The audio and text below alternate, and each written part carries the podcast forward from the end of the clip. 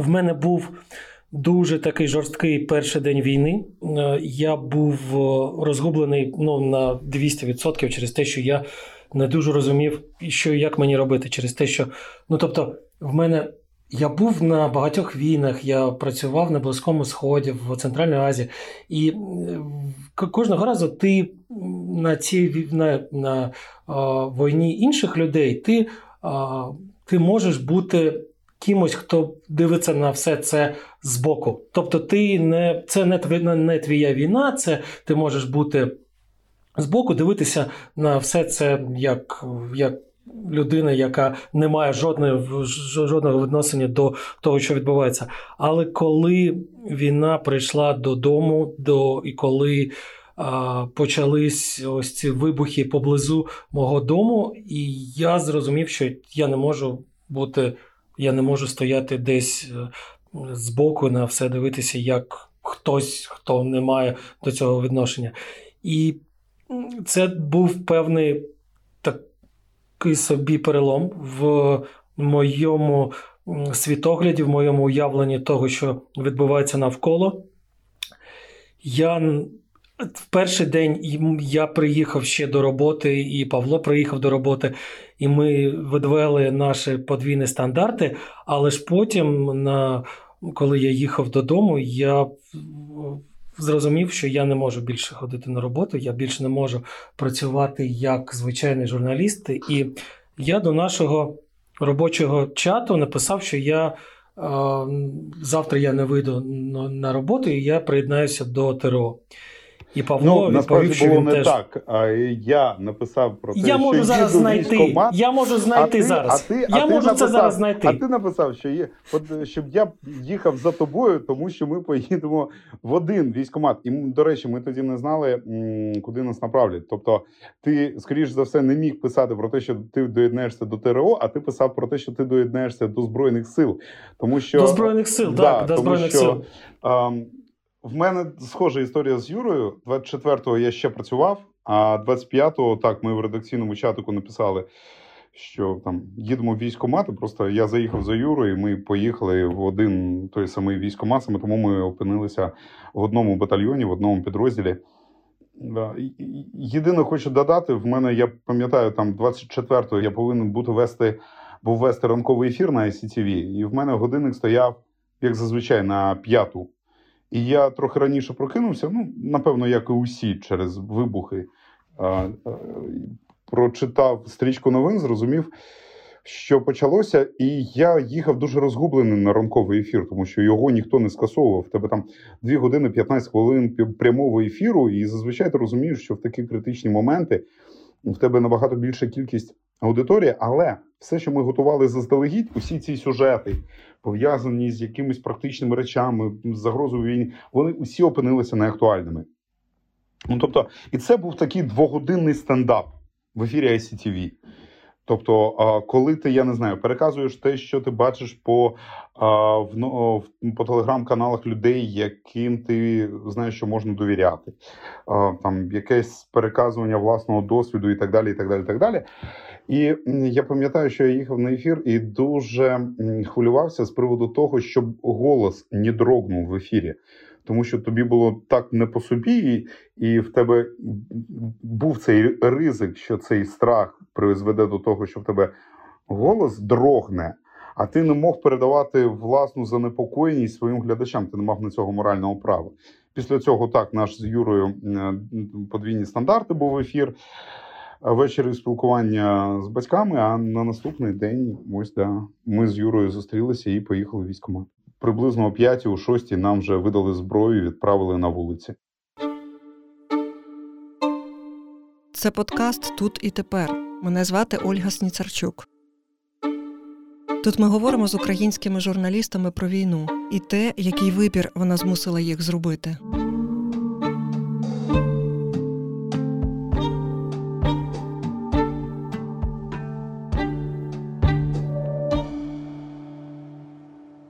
Попри те, що це розмова з Казаряним та Моцарським, е, тут не буде ніяких подвійних стандартів.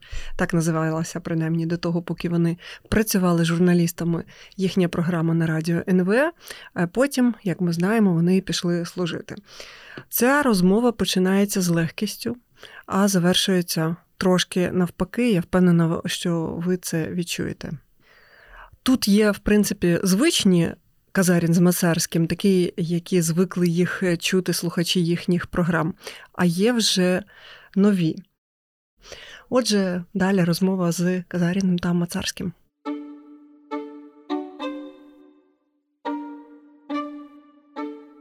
Я пам'ятаю, ось е, як я повернувся зі стану розгубленості до стану більш-менш такого людського. Я, В мене є, і він багато років зі мною, мій репортерський шолом, такий він справжній шолом, е, чорний, і на ньому було, були великі білі літери прес англійською мовою.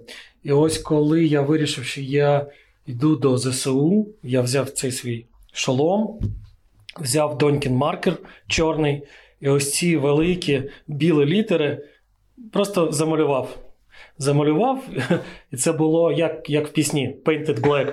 Я замалював ці білі літери і перетворив тим самим мій мій репортерський шолом в шолом військовий. Він і зараз зі мною, але він через те, що він чорний, він зараз в такому камуфльованому чохлі перебуває, ось як як наша. Як наш однострій, так і він теж такий зараз за. Але ж це це допомогло мені повернутися до тями.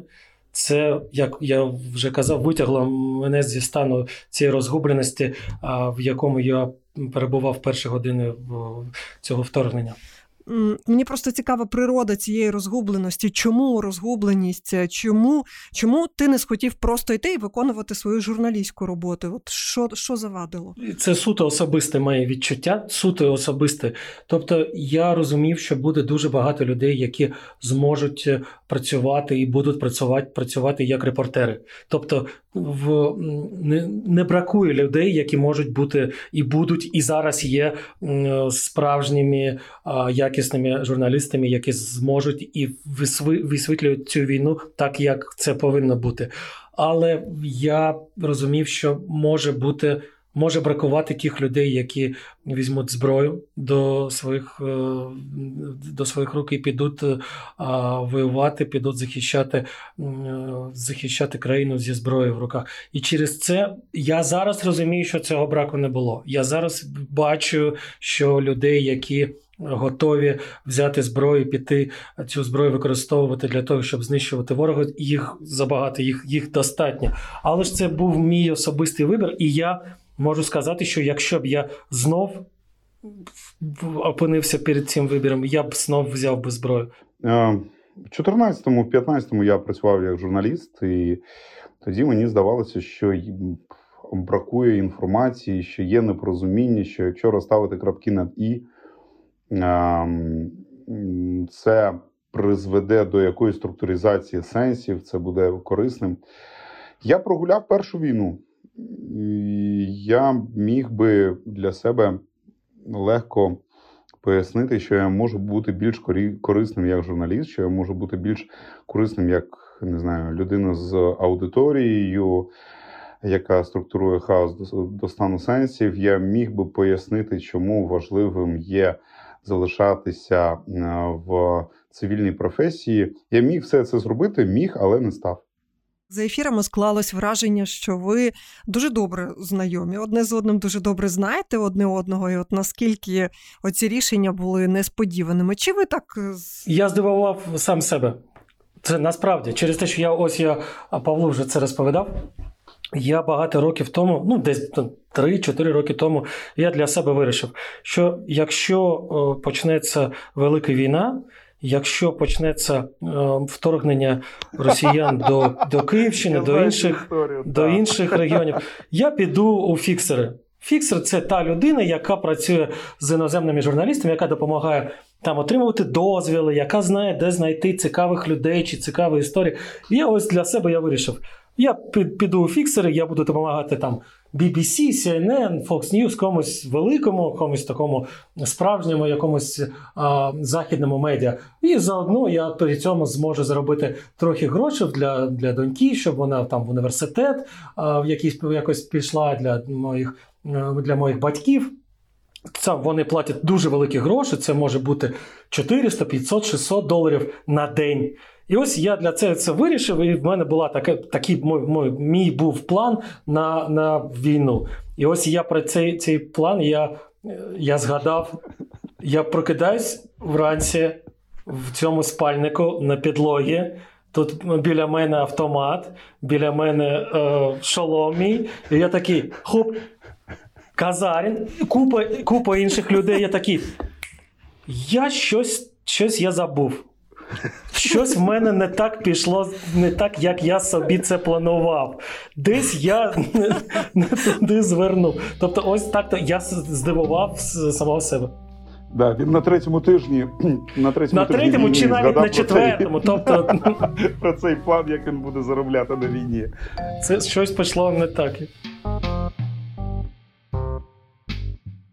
У тебе, як у людини, яка з війнами мала справу так на власні очі, була ця чуйка? Чи все ж таки, судячи з такої з розгубленості 24-25, чуйка мовчала? А Ти маєш на увазі чуйку щодо це війни. відчуття того, що так. що, що під, під, почнеться? Ні, я розумів, що ну, велика війна буде. Я розумів це через те, що ну, наш. Північний сусід він готувався до цієї війни дуже дуже довго, дуже тривалий час, і він готував все суспільство до того, що ця війна неминуча. Це відбувалося в їхньому цьому парламенті. Це відбувалося в їхньому в їхньому телеефірі. Це відбувалося.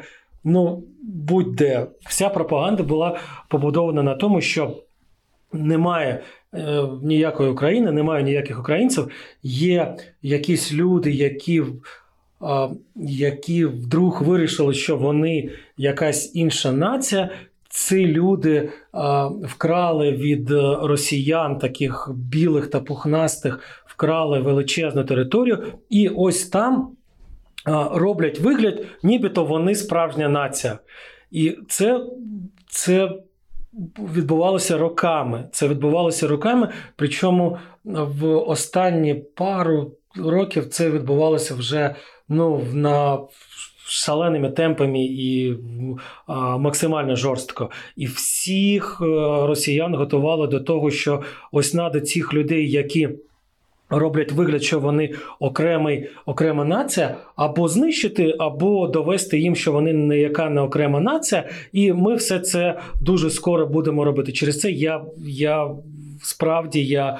Був впевнений в тому, що велика війна буде. Я навіть розповідав моїм американським колегам, що я пам'ятаю, це був 19-й рік, коли коли мій колишній друг, він е, етнічний українець, але він він мешкає в Росії, і ми не спілкувалися з ним після після е, Революції Гідності через те, що він такий: о, та не все так однозначно. Ну, як як це, це відбулося? І я після цього з ним перестав спілкуватися взагалі, і він ось в 19-му році він після тривалого мовчання він надсилає мені щось на кшталт. А, Скорій би ваша Україна здохла. І я зрозумів, що якщо вони етнічного українця вимушили так, таким чином мислити, то все. Війна, війна це це 100% річ. А взагалі, е, я ж правильно розумію, ви обидвоє маєте досвід проживання в Росії, і ну напевно є так, якісь е, так. в'язки, контакти, і е, ці контакти якось давалися в знаки, тому що ну бачила я в соцмережах оці трагедії та людського спілкування, коли хтось комусь писав, і, і, і у людей просто шок був від того і нерозуміння, що відбувається насправді. У вас якийсь такий досвід був? В мене дуже коротка відповідь. Я припинив будь-яке спілкування з з тими людьми, які мешкають в Російській Федерації. Деяких з них, ось тих, які були такі самі саме пацифістичні, які казали, ні, насильство це не вихід. Я ось цих я взагалі забанив. Ну а так я припинив спілкування, і через це в мене немає жодних трагедій. Ну, в мене було небагато знайомих і друзів в Росії, в Москві, зокрема, з якими ми підтримували спілкування, але було троє на початок війни. Двоє написали слова підтримки, написали, що те, що відбувається, це якесь божевілля, що вони на боці України. Одна людина справді здивувала, ну там тези, що Путіну не залишили вибора і так далі. і так далі. І, а, Просто спілкування. Ну так, це ж питання було і у мене. Ну, тобто, і в цей момент наше спілкування, яке тривало там, я не знаю, 12 років, воно припинилося. Ну, Тому що це ж історія не про е, естеті. Тобі теж не оставили історія... вибору. Да, мені теж не оставили ці слова, мені теж не оставили вибору. Більш того, мене здивувало, що м, з Криму я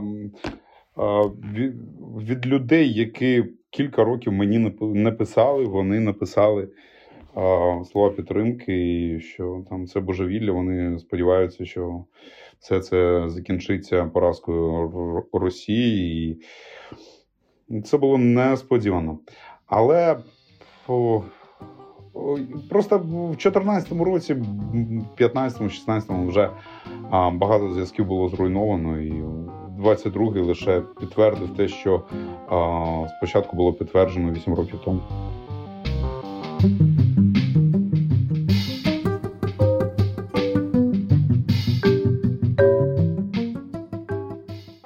перш за все, ми бачили, як на мене, це. Найвідоміша колона колона російської техніки це в Бучі на вулиці Вокзальної. Ось ця ну, всесвітня вже відома історія щодо а, знищення російських окупантів в Бучі. Ми бачили її, ми бачили цю техніку, і ну, це насправді вражає, вражало на щастя, це вже все е, розібрано. Там вже е, повернулися люди чи повертаються люди, і всі ці металобрухт спалений вже е, вже зібрали з вулиць Бучі. Але так ми бачили, перш за все, ми бачили це вражаюче. Але потім, коли ми почали пересуватися іншими регіонами, так насправді бачили дуже багато спаленої техніки і під Сумами, і в поблизу Тростянця, і в Ахтирці, і поблизу Ахтирці. І, ну, тобто, і це кожне, в кожному регіоні. Де були російські окупанти, є чи була певна кількість цієї спаленої російської техніки? А, Ну, звичайно, ми бачили і нашу, і російську. На жаль. І Особливо в тих регіонах, де вони були, і звідки вони пішли. Взагалі, м- треба розвіяти кілька стереотипів. По-перше, є важливий факт: ця війна взагалі це війна переважно артилерії. Тобто стрілкових зіткнень, ось цих тра-та-та-та-та-та-та, про які ми звикли згадувати завдяки комп'ютерним іграм і голівудським бойовикам на цій війні, особливо у піхоти, у піхоти, не дуже багато. Ну, Тобто, у розвідки, напевно, у десантників, у там, у а, ССО. Усього цього, напевно, у них інша специфіка. Піхота, взагалі, життя піхоти складається на 95% з рутини і на 5% з жаху. Взагалі, вся вся ця війна дуже відрізняється від цього того, що ми бачили останні 40 років. Тому що останні 40 років як доречно свого часу підмітив Юра з часів Ірано-Іракської війни або 82-го року і з часів війни за Фолклендські острови між Британією та Аргентиною, усі більшість, майже усі війни, які велися в світі, це була війна між регулярною армією і партизанськими загонами. Тобто на озброєнні партизанських загонів були, я не знаю, стрілкова зброя, фугаси Іноді стінгери. Іноді стінгери. Все. Так було в Афганістані часів радянського вторгнення і часів американської операції. Так було в Чечні. І так було навіть певним чином в 91-му в Іракі. Ну і в Іраці, так, Юр, ти казав? Про Так, те, що так. іракська, що іракська армія до того фактично була зруйнована за допомогою високоточної зброї, ракетних і артилерійських обстрілів і так далі. На цьому тлі ми дуже відрізняємось, тому що, перш за все, наша війна це перша за 40 років, за останні 40 років, війна двох інституційних військових механізмів. Тобто, це війна двох інституційних армій, кожна з яких використовує все, що є у неї в наявності: ПВО, авіація, артилерія і так далі. і так далі, і так далі. Згадай, як нас озброювали напередодні війни і в перші тижні війни. Нам давали зброю для партизанських загонів: джавеліни, енло, стінгери і так далі. і так далі, і так далі. Схопив там, я не знаю.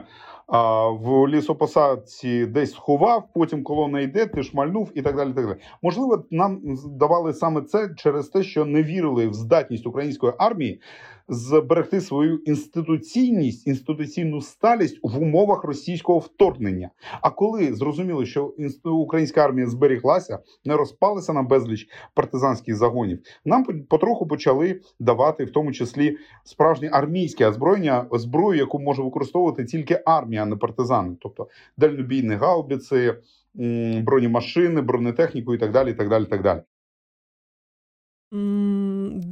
Яке, я не знаю, місто, містечко вразило якось найбільше, де ви не були до війни? Ну, ну, напевно, це. Та я не знаю. Я можу ось. е, Не знаю.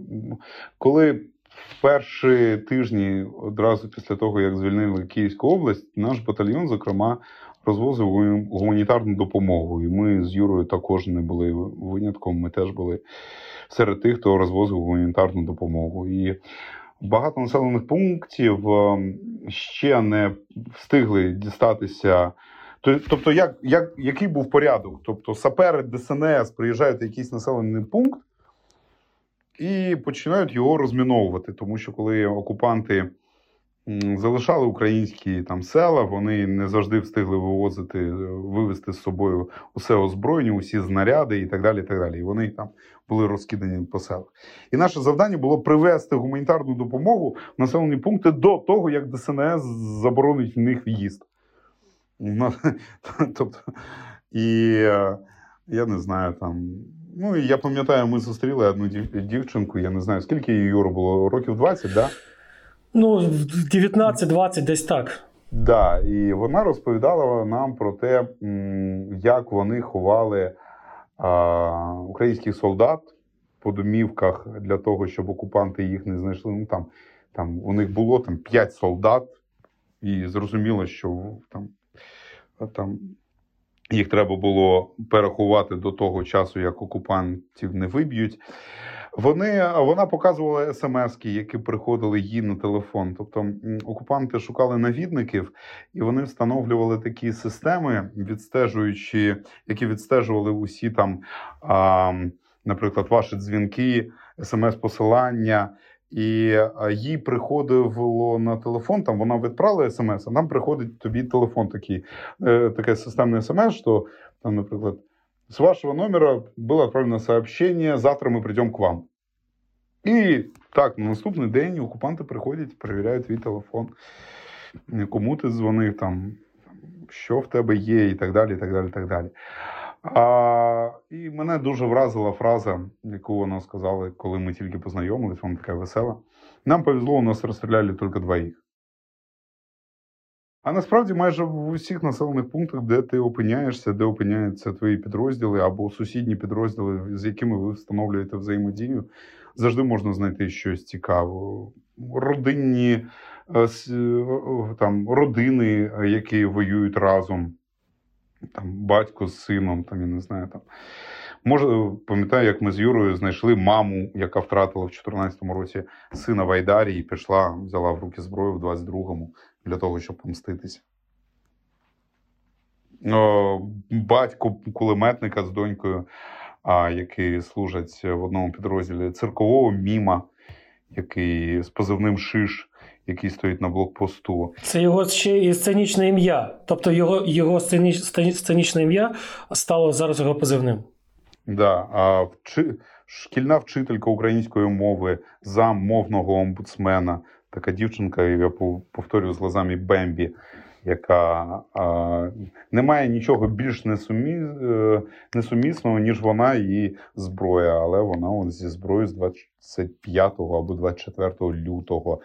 Е, Це 19-річна дівчинка в 93-й бригаді яка займається розвідкою. 19-річна дівчинка в Миколаївській 123-й бригаді, яка а, там щось упорядковує в тилу і так далі. І так далі. Це люди,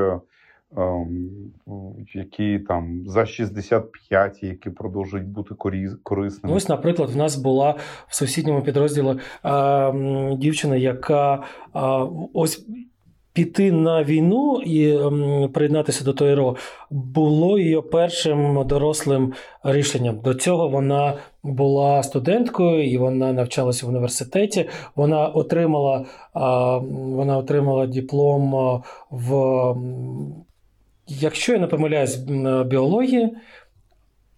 І після цього вона певні там місяці відпочивала після, після в університету. І це було її перше рішення, перше, як вона казала, доросле рішення піти до армії. І, і це насправді, насправді дуже розповсюджена історія. Люди, які, які залишили все життя, яке було в них до війни, і приєдналися до ЗСУ для того, щоб боронити країну, для того, щоб звільнювати окуповані території, для того, щоб захищати інших людей. І кожен з цих людей він герой чи героїня, і кожен з цих людей він, він дуже багато робить для того, щоб наша батьківщина була звільнена від загарбників, була звільнена від російських окупантів. І казати про те, що ось ця людина, вона справжній герой, а ось ці треба ще. Трохи попрацювати, щоб стати справжнім героєм, я не можу. Тобто дуже багато справжніх справжніх героїв.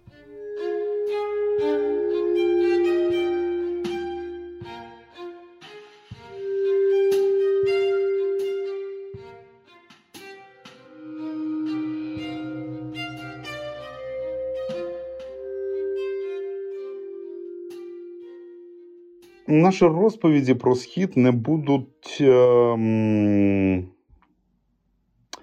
не будуть е, референтними. Взагалі, людина істота не раціональна, а раціоналізуюча. Будь-яке інтерв'ю тобі розповідає не факти, а е, людина має певні переконання, і частіше за все вона а, з побаченого вона створює підтвердження своїм переконанням. Тобто, якщо людина вважає, що усі на сході це зрадники, вона тобі буде розповідати приклади, які доводять, що вони там усі зрадники. Якщо навпаки, вона буде лише підбирати приклади, які а, доводять протилежну думку. Ми бачили різним. Є люди, які спілкуються українською, які чекають на українську армію. Є люди, які чекають, напевно, на триколор, які ображені на Україну, які там не знаю там. І а, вони саме тому там. а, і вони чекають інших прапорів. Ну, можна різним побачити. Ми, ми, ми не є соціологами, ми не можемо казати про суспільний настрій, про те, як вони змінилися, і краще це питання ставити соціологам. Що ми бачили на сході? Людей бачили, які прийшли не вмирати, а вбивати, прийшли захищати. Різних бачили і невмотивованих, які випадково опинилися в армії, і яким там не місце, і е, які е, для того, щоб сховати е, свою неготовність бути у лавах Збройних сил, розповідають про обставини, про голі босі, про ненавчені і так далі. і так далі. Для того, щоб цими обставинами прикрити свою неготовність і, і сховати факт випадковості того, що вони опинилися в лавах Збройних сил. Є навпаки люди, які служать дуже ровно, виконують усі завдання, але в них немає там розвинених, розкручених соцмереж, активних акаунтів у Фейсбуці, в Інстаграмі для того, щоб їхній голос був достатньо, щоб він лунав достатньо голосно. І яких дуже парить те, що від їхнього обличчя, від їхніх, від їхнього, е, що від їхнього імені говорить хтось інший. Наприклад, ем, і транслює якісь зрадофільські думки. А, Я зараз, я зараз додам. Я пам'ятаю, як ми їхали е, по Донеччині, Донеччиною їхали, і один з, зі львів'янами, які там зараз воюють, і один з цих львів'ян дивиться навколо і каже: це так схоже на Львівську область, нібито ми за е, рідний дім воюємо. І інший йому каже, другий львів'янин каже: так ми за рідний дім і воюємо. Рідний дім починається ось тут. Юра, Юра абсолютно правий. Це, ця ремарка важливою є. Просто я до того, що я пам'ятаю, ми їхали в один підрозділ, куди нас командирували, і почали гуглити про цей підрозділ. І знайшли багато такої зради. Там, я не знаю, хтось від імені цього підрозділу заявив, що там а, їх ненавчених бросили, кинули і так далі. Так далі. Коли ми приїхали, ми побачили, що люди, які ось ці зартофили, ну я не знаю, там 10% від особистого складу, можливо, менше. Багато підрозділів в цьому в складі цього цієї військової частини, які сумлінно несуть а, свою роботу, але їх дуже парить те, що в них не, немає голосу. Ну тобто, там якийсь один журналюга від е, зрадофілів, там я не знаю, там ро- ро- розмухують цю тему зрадофільську. Багато людей, які просто хотіли б йому заперечити, просто не мають майданчиків, де це можна зробити. Там по-різному. Ну там є, там є багато хороших людей, з якими виникає бажання обмінятися телефонами. І з, якими ми обмінюємося телефонами. І справді багато. І ми можемо зараз влаштувати такий собі марафон по передачі привітів усім, але там і з Тарасом, і з Андрієм, і з іншим Андрієм, і так далі. Да, ми, ми, сподіваємось незабаром побачитись, так що немає сенсу.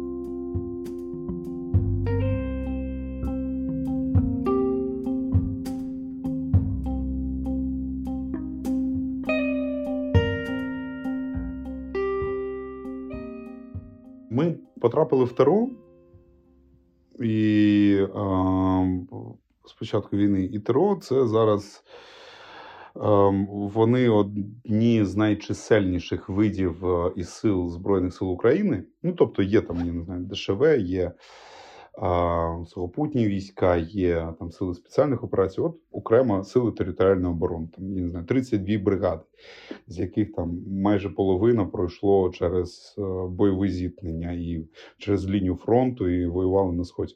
Тобто, знаєш, жарти про львівську тероборону, а, їх буде там переказувати лише той, хто не знає, де саме львівська тероборона і чим вона займається. У мене брат служить е, в Львівській теробороні, і е, я дуже добре 103-й? знаю, чим за. Та. Да. Ну, власне, на сході. Тому я дуже Да. добре знаю, чим займається бри- Львівська крута- тероборона. крута- да, крута бригада, і вони круті, круті, круті хлопці. Так ось, я просто того веду, що м, а десь приблизно до 20 квітня конкретне місце, де ти служиш, визначав не ти. І ти визначало командування.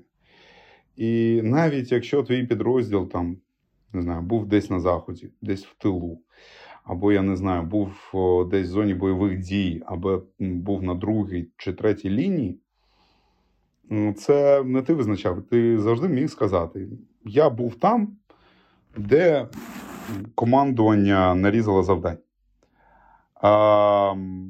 Після 20 квітня місце, де ти проходиш службу, величезною мірою залежить тільки від тебе. Тому що після 20 квітня по підрозділах там, Сил територіальної оборони почало їздити багато так званих покупців. Це люди, які займаються рекрутингом. І вони казали: друзі, а хочете там, ну коли ти Київ вже перетворився на тилове місто, і коли які казали, хочете займатися там спра... ну, служити в справжніх бойових частинах? Ось ми вам пропонуємо там.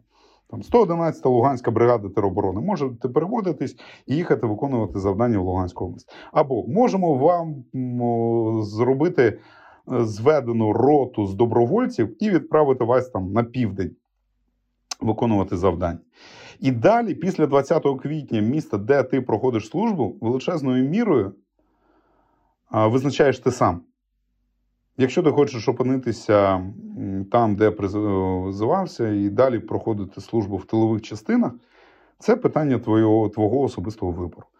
Якщо ти хочеш бути напередку, ну там я не знаю, на першій лінії, на другій лінії, в деяких областях е, тероборона може опинитися навіть на нулі, то у тебе є така можливість.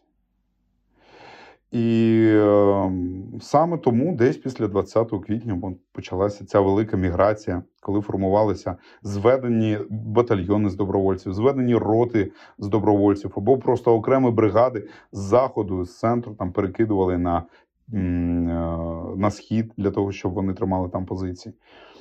М, І це була така точка зміни, точка фазового переходу. Це приблизно 20 квітня. Після того, в тому числі, там багато підрозділів вирушили на схід. Ну, у вас не виникало якогось бажання змінити, та змінити місце, змінити Ну, ми вектор змінили десь приблизно в ті, ті, в ті. Ну, можна говорити там, що на що ви змінили, чому змінили? Ну, якщо б ми нічого не змінили, ми б продовжили знаходитись в Києві постійно. А ми змінили. Що тоді ем, за ці три місяці м, ви вивчили для себе? Ну, коли ти взагалі потрапляєш в армію, тобі треба навчитися вмінню а, дисципліні. А, розумієте, розумієте, коли там тобі 18 або 20, ти потрапляєш на строкову службу, да, ну, ти в цей момент ще такий вчорашній школьник, да, і ти звик до того, що є авторитет дорослих, і саме тому тобі якось, напевно, легко вбудовуватись цю армійську вертикаль. Коли тобі є 40, 45, я не знаю там. А, і ти встиг до думки, що ти вже така сформована людина з власним авторитетом, з власним уявленням про те, як повинні розвиватися речі. Інколи а, там навчитись підпорядковуватись комусь. Це те, є- це, це, це окреме для тебе завдання, і цьому справді потрібно навчитись. Тому що е, з одного боку, те, що в- армію потрапили багато вже сформованих людей з різними навичками, з різними, з різними компетенціями, які можуть ці компетенції використовувати на користь збройних сил, це круто. А з іншого боку, всім цим ярким, авторитетним, харизматичним, е, різноплановим, сформованим людям треба ще навчитися дисципліні. Ну, е, і це до того, це одне, одне з тих якостей, до яких нам з Юрою довелося дуже швидко вчитися, до яких довелося дуже швидко звикати. А до чого ви не, готовими виявились? Ну, ви, зрештою, напевно, це подолали, але от що ви не так уявляли собі? Як на мене, немає нічого того- такого, я- до, до, до чого людина не може звикнути. На жаль, на жаль, через це. Я не можу сказати, що щось було таке, що ось там дратувало чи дратує так. Ні, ну це може хтось скаже, що е, це наша вдача через те, що нам нас оточують е, хороші люди. В нас е, наші побратими це справжні, справжні військові. Але як на мене, це багато хто може так сказати через те, що дуже багато справжніх людей зараз в збройних силах. Переважна більшість тих людей, з якими ми мали справу в бригадах, мали справу під час наших подорожей, це справжні, справжні військові, справжні чоловіки, справжні жінки, які стовідсотково розуміють, що навколо відбувається, і яка їхня місія в цій війні. А, ну, до приватності, відсутності приватності було важко звикнути. Але звикли.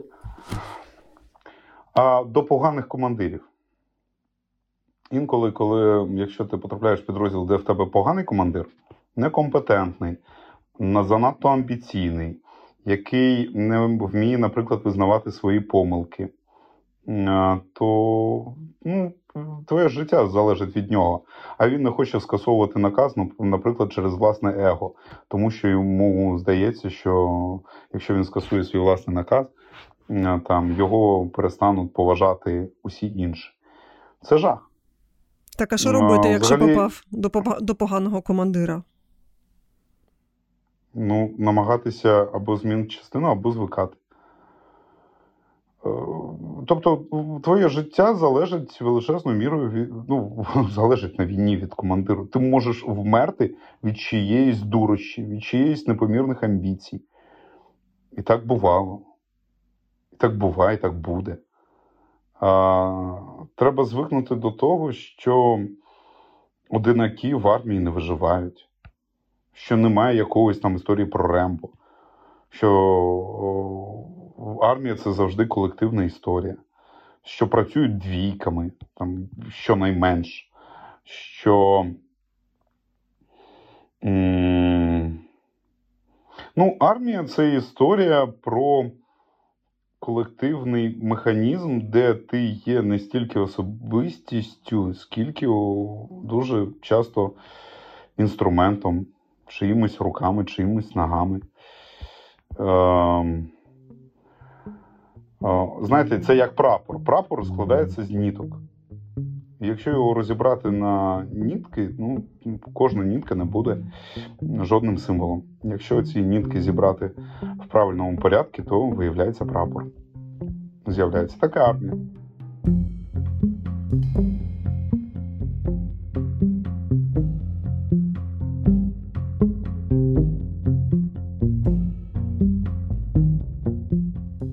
Ти знаєш, е, мені іноді здається, що є така спокуса почати спостерігати за подіями на фронті, як умовний футбольний вболівальник дивиться на те, що відбувається на футбольному полі. Тобто. Я пам'ятаю, коли там хтось зі влад е, у владі сказав, що для нас перемогою буде вихід на кордони 23 лютого 2022 року. Почали лунати голоси, що ой, зрада, зрада, ми повинні там вийти на кордони 2013 року. Ну я просто веду до того, що війна, яку ми зараз ведемо, головне завдання в неї це зберегти державність і суверенітет. І я повторюю, це можливо прозвучить трохи там для когось несподівано, але це війна не за територію, це війна за збереження державності і суверенітету. Ми в цій війні Давід, а не Гуляв, тому ми граємо від оборони, і ми, у нас все одно набагато менше ресурсів, ніж у Російської Федерації, тому нам доводиться економити. І е, знаєш, якщо люда, людина вважає, що єдиною формулою майбутньої перемоги є лише капітуляція Російської Федерації, то вона заздалегідь себе, себе налаштовує на поразку, тому що будь-яка інша форма перемоги нашої в цій війні буде нею сприйматися як недостатньо. Тобто, це приблизно як футбольний вболівальник, який каже: ну, наша футбольна збірна повинна зараз перемогти з рахунком 12-0. І якщо будь-який інший формат перемоги, то вона скаже: ну ні, ми чекали на 12-0, а ви нам запропонували 4-3. А, Я хочу щоб багато людей усвідомило, зараз армія сплачує дуже величезну ціну а, за стримування ворога. І багато дуже хороших людей загинуло, загинуть сьогодні і будуть гинути далі. І ось ці всі історії про те, що а де наш молнієносний вихід на кордони зразка 2013 року, він виправданий лише в тому сенсі, ну, якщо там людина сама знаходиться всередині Збройних сил і готова взяти там. Ну і і взагалі ні, людина, яка знаходиться всередині Збройних сил, вона такі дурниці казати не буде. Вона буде розуміти, що війна це гра вдовгу, в тому числі в якій доводиться сплачувати дуже криваву ціну і, і величезну ціну. Я просто мені іноді здається, що формула вірю в ЗСУ вона недостатня. Треба або бути в ЗСУ, або допомагати ЗСУ. І треба там якось завжди перевіряти себе, а не перетворився ти на такого собі футбольного болівальника, який сидить з півом біля телевізору і каже: О, ні, треба швидше бігати, треба якось якісніше грати, треба ось там, я не знаю, точніше передачі передавати і так далі. так далі, так далі. М,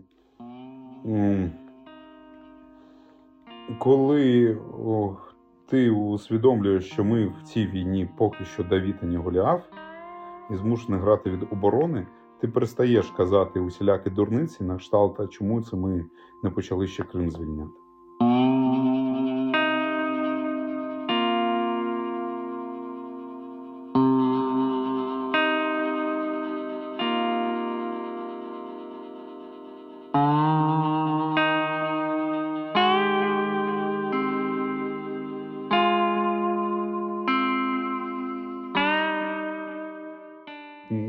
Наш з Юрою знайомий, він письменник. Це Павло Белянський, який написав книгу. Зокрема, в нього дві чудові книги. Перша я працюю на цвинтарі, по якій нещодавно зняли фільми, і ось він виходить зараз в прокат, сподіваюсь. А інша це бабушка, вона російською бабушка умирать не любила. І він каже, що те, що я бачу в армії, якщо виживу, ну обов'язково книга буде, можливо, і не одна. І це такий справді калейдоскоп біографії, характерів, досвідів. Дуже навіть важко на чомусь зупинитися. Юр, що тебе? А я, я, хочу, я хочу нагадати, що не тільки нова книжка буде, а ще буде. Ще буде, наскільки я розумію, вона зараз вже в процесі створення театральна, те- театральна п'єса. Через те, що в нас з Павлом а, був, був наш сусід в перші дні, в перші тижні війни, а, драматург Макс Курочкін. І він почав з перших днів війни він почав працювати над п'єсою. Ця, ця п'єса про роту, в якій ми, ми були разом, і ця п'єса взагалі про цю війну. І він почав над нею працювати в саме перші дні цієї війни. Тобто, і я так розумію, і я теж про це розповідав а, комусь, комусь з іноземних журналістів, що після перемоги буде ну так розквитне культура українська. Це буде такий величезний поштовх і для театру, і для музики. Ми бачимо зараз все це. Ми бачимо нові пісні, ми бачимо нові а, вірші. А після перемоги це буде, ну, це буде. Ну, це буде країна, я так розумію, нових Хемінгвеїв, це буде країна нових ремарків, це буде країна нових, може, Чарлі Чаплинів. Це, ну, це буде дуже величезна, дуже величезна а, культурна нова революція. Так, війна завжди народжує а, нову когорту письменників і в разі поразки, і в разі перемоги. Тобто, Ремарк був наслідником країни, яка програла війну, але це не завадило з'явитися усім творам, які він написав. Ам, але величезною мірою все це нова. І, і я погоджуюсь з деякими моїми знайомими, які кажуть, що найкращі книги про війну вони ще не написані. Їх почали після там 15-16 е, років писати люди, які були тоді в зоні АТО. Я майже усі їх читав. Але я погоджуюсь з тим, що найкраще ще з'являться. І їх будуть писати не ми з Юрою. І не взагалі не люди, які вміють писати книжки.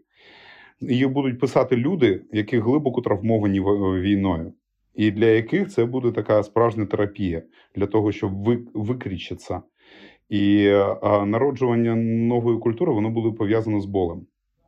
З болем, з переосмисленням того болю, який впитали люди, які пройшли крізь фронт. І е, завдяки ним, так, всі ці культурні пласти вони з'являться. Книги пишуть не тому, що хочуть їх писати, найкращі книги про війну, а тому, що не можуть не писати. така власна а, кушетка у власного такого колективного психотерапевта для того, щоб висказатись голос. Дякую. Дякую дуже. Дякуємо.